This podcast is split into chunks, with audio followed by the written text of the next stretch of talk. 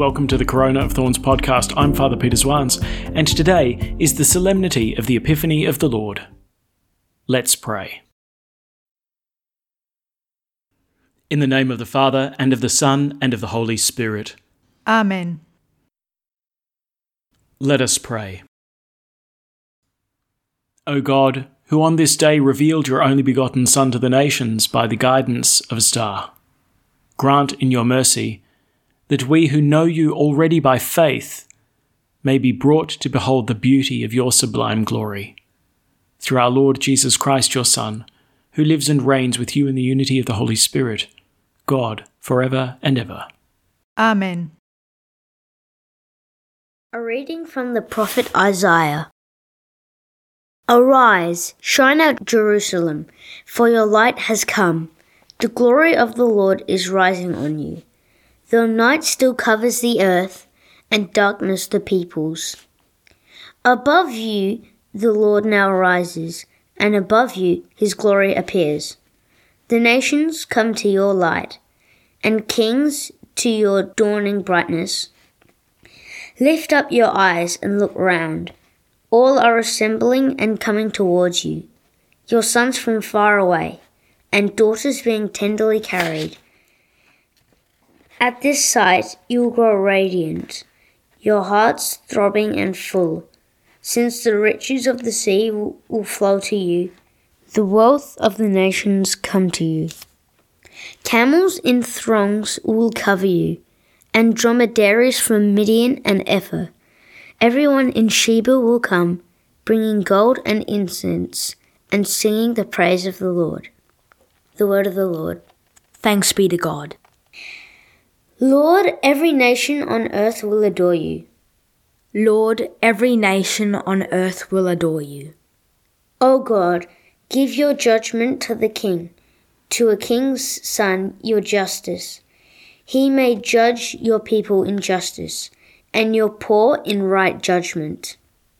Lord, every nation on earth will adore you. In his days justice shall flourish, and peace till the moon fails. He shall rule from sea to sea, from the great river to earth's bounds. Lord, every nation on earth will adore you.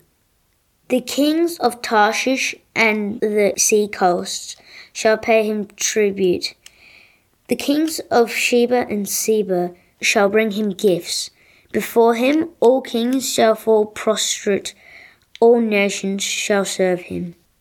Lord, every nation on earth will adore you. For he shall save the poor when they cry and the needy who are helpless. He will have pity on the weak and save the lives of the poor. Lord, every nation on earth will adore you. A reading from the letter of St. Paul to the Ephesians. You have probably heard how I have been entrusted by God with the grace He meant for you, and that it was by revelation that I was given the knowledge of the mystery this mystery that has been revealed through the Spirit to his holy apostles and prophets was unknown to any men in past generations. It meant that pagans now share the same inheritance, that they are parts of the same body, and that the same promise has been made to them in Christ Jesus through the gospel. The word of the Lord. Thanks be to God. Alleluia, Alleluia. We have seen his star in the east and have come to adore the Lord. Alleluia. The Lord be with you. And with your spirit. A reading from the Holy Gospel according to Matthew. Glory to you, O Lord. After Jesus had been born at Bethlehem in Judea during the reign of King Herod, some wise men came to Jerusalem from the east where is the infant king of the Jews? they asked. We saw his star as it rose, and have come to do him homage. When King Herod heard this, he was perturbed, and so was the whole of Jerusalem. He called together all the chief priests and the scribes of the people, and inquired of them where the Christ was to be born. At Bethlehem in Judea, they told him. For this is what the prophet wrote And you, Bethlehem, in the land of Judah, you are by no means least among the leaders of Judah. For out of you will come a leader who will shepherd my people Israel. Then Herod summoned the wise men to see him privately. He asked them the exact date on which the star had appeared, and sent them on to Bethlehem. Go and find out all about the child, he said, and when you have found him, let me know, so that I too may go and do him homage. Having listened to what the king had to say, they set out. And there in front of them was the star they had seen rising. It went forward and halted over the place where the child was. The sight of the star filled them with delight, and going into the house they saw the child with his mother Mary. And falling to their knees, they did him homage. Then, opening their treasures, they offered him gifts of gold, and frankincense, and myrrh. But they were warned in a dream not to go back to Herod, and returned to their own country by a different way. The Gospel of the Lord. Praise to you, Lord Jesus Christ. Well, we've just finished the season of gift giving. Uh, you know, a time when, no doubt, all across Australia, one single phrase has reverberated. Just remember, it's the thought that counts. And, uh, you know, I suppose after Christmas, sites like eBay and Gumtree and, you know, the trading post are just clogged with unwanted presents. And, you know, shops all over the country spend weeks of January exchanging gifts that had been bought for people who didn't want them. And all the while, we kind of repeat the mantra just remember, it's the thought that counts. It's funny though, when you think about it, the quality of a really good present comes from the thought that's put into it. Having the ability to buy a great gift for someone comes from the fact that you know the person well you know, I've cottoned on to his or her likes, her dislikes, the projects he or she's working on. You know, I might be able to buy a gift that highlights a talent that he or she possesses, or, you know, perhaps in a good spirit to be able to buy a gift that pokes fun at a shortcoming. You know, a really good gift comes to be an expression of knowledge and intimacy, and, you know, the true quality of the gift comes from the correspondence that comes between the nature of the gift and the character of the receiver it really is the thought that counts.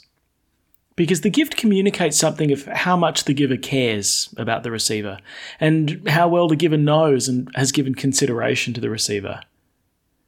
In some ways, it's a little bit unfortunate that we say it's the thought that counts when we get a fairly ho hum gift, because I suppose in, in those situations it would probably be better if we said it's the attempt that counts.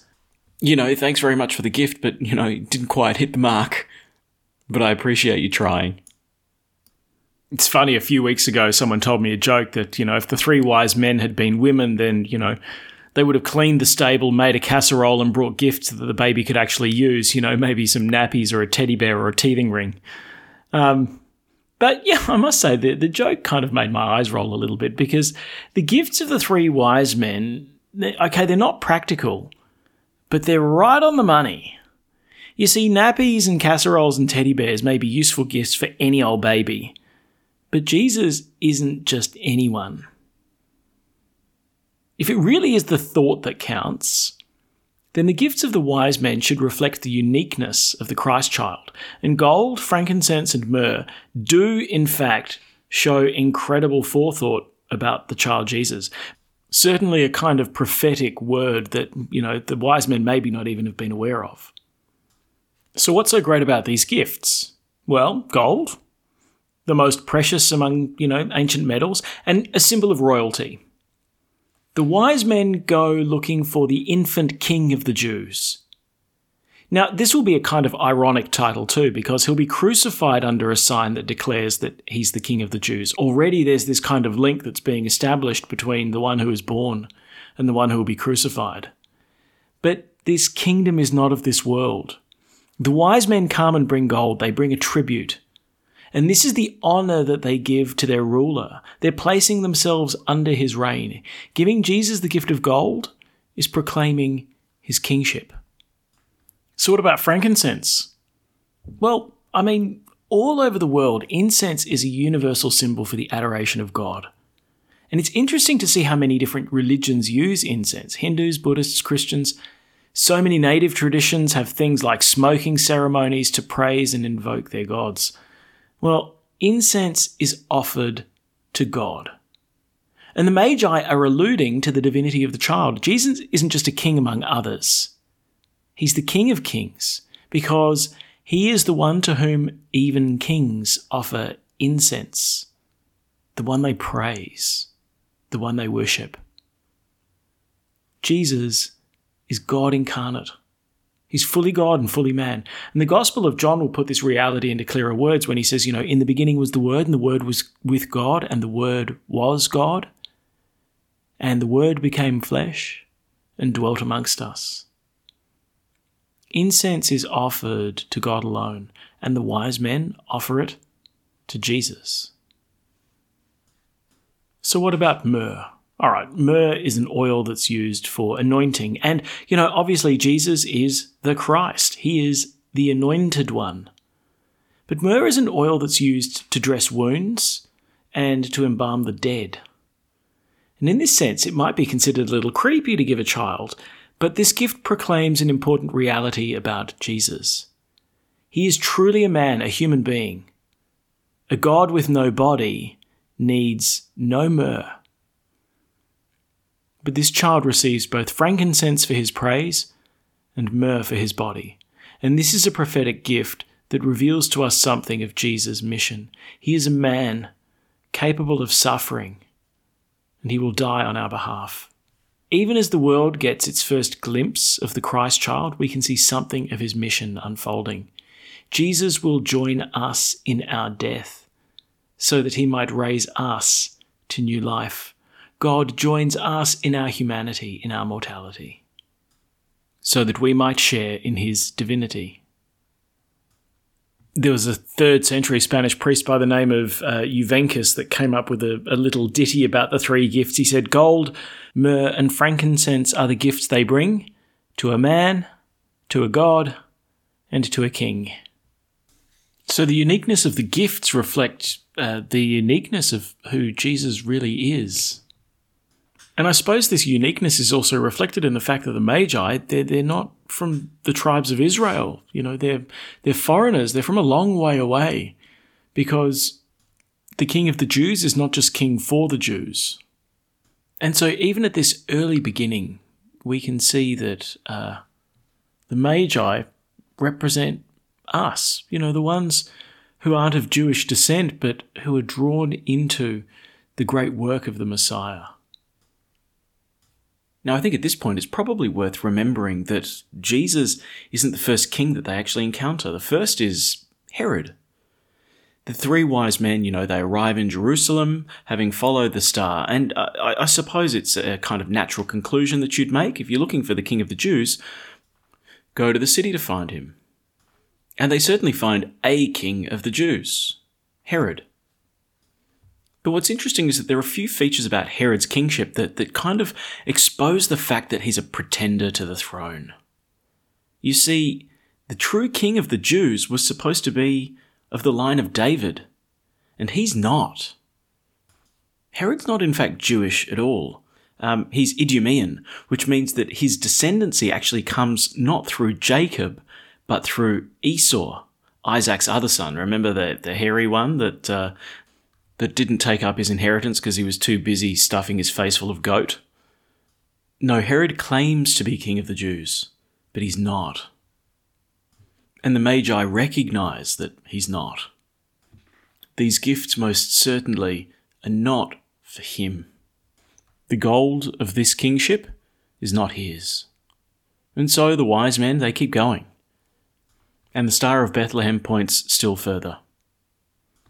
Now, what I find particularly beautiful, though, is, is what the Magi find when they get to Bethlehem. Only two things.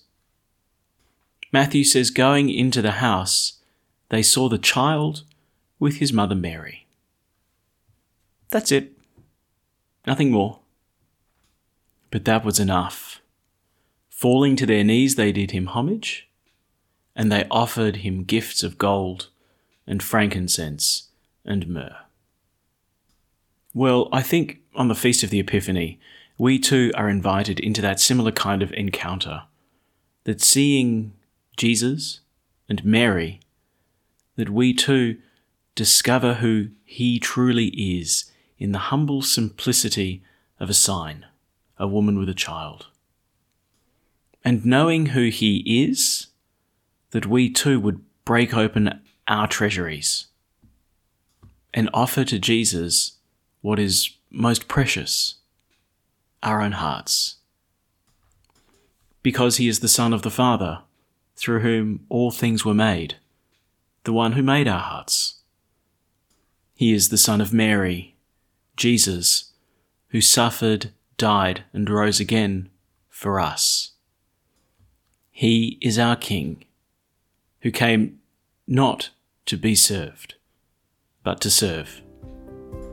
We'll come across plenty of Herods in the world, but keep going. He's not worthy of your most precious gifts. Keep going until we find the child with his mother Mary. Thanks for praying with us, and may God bless you abundantly, so that this day may give glory to God the Father.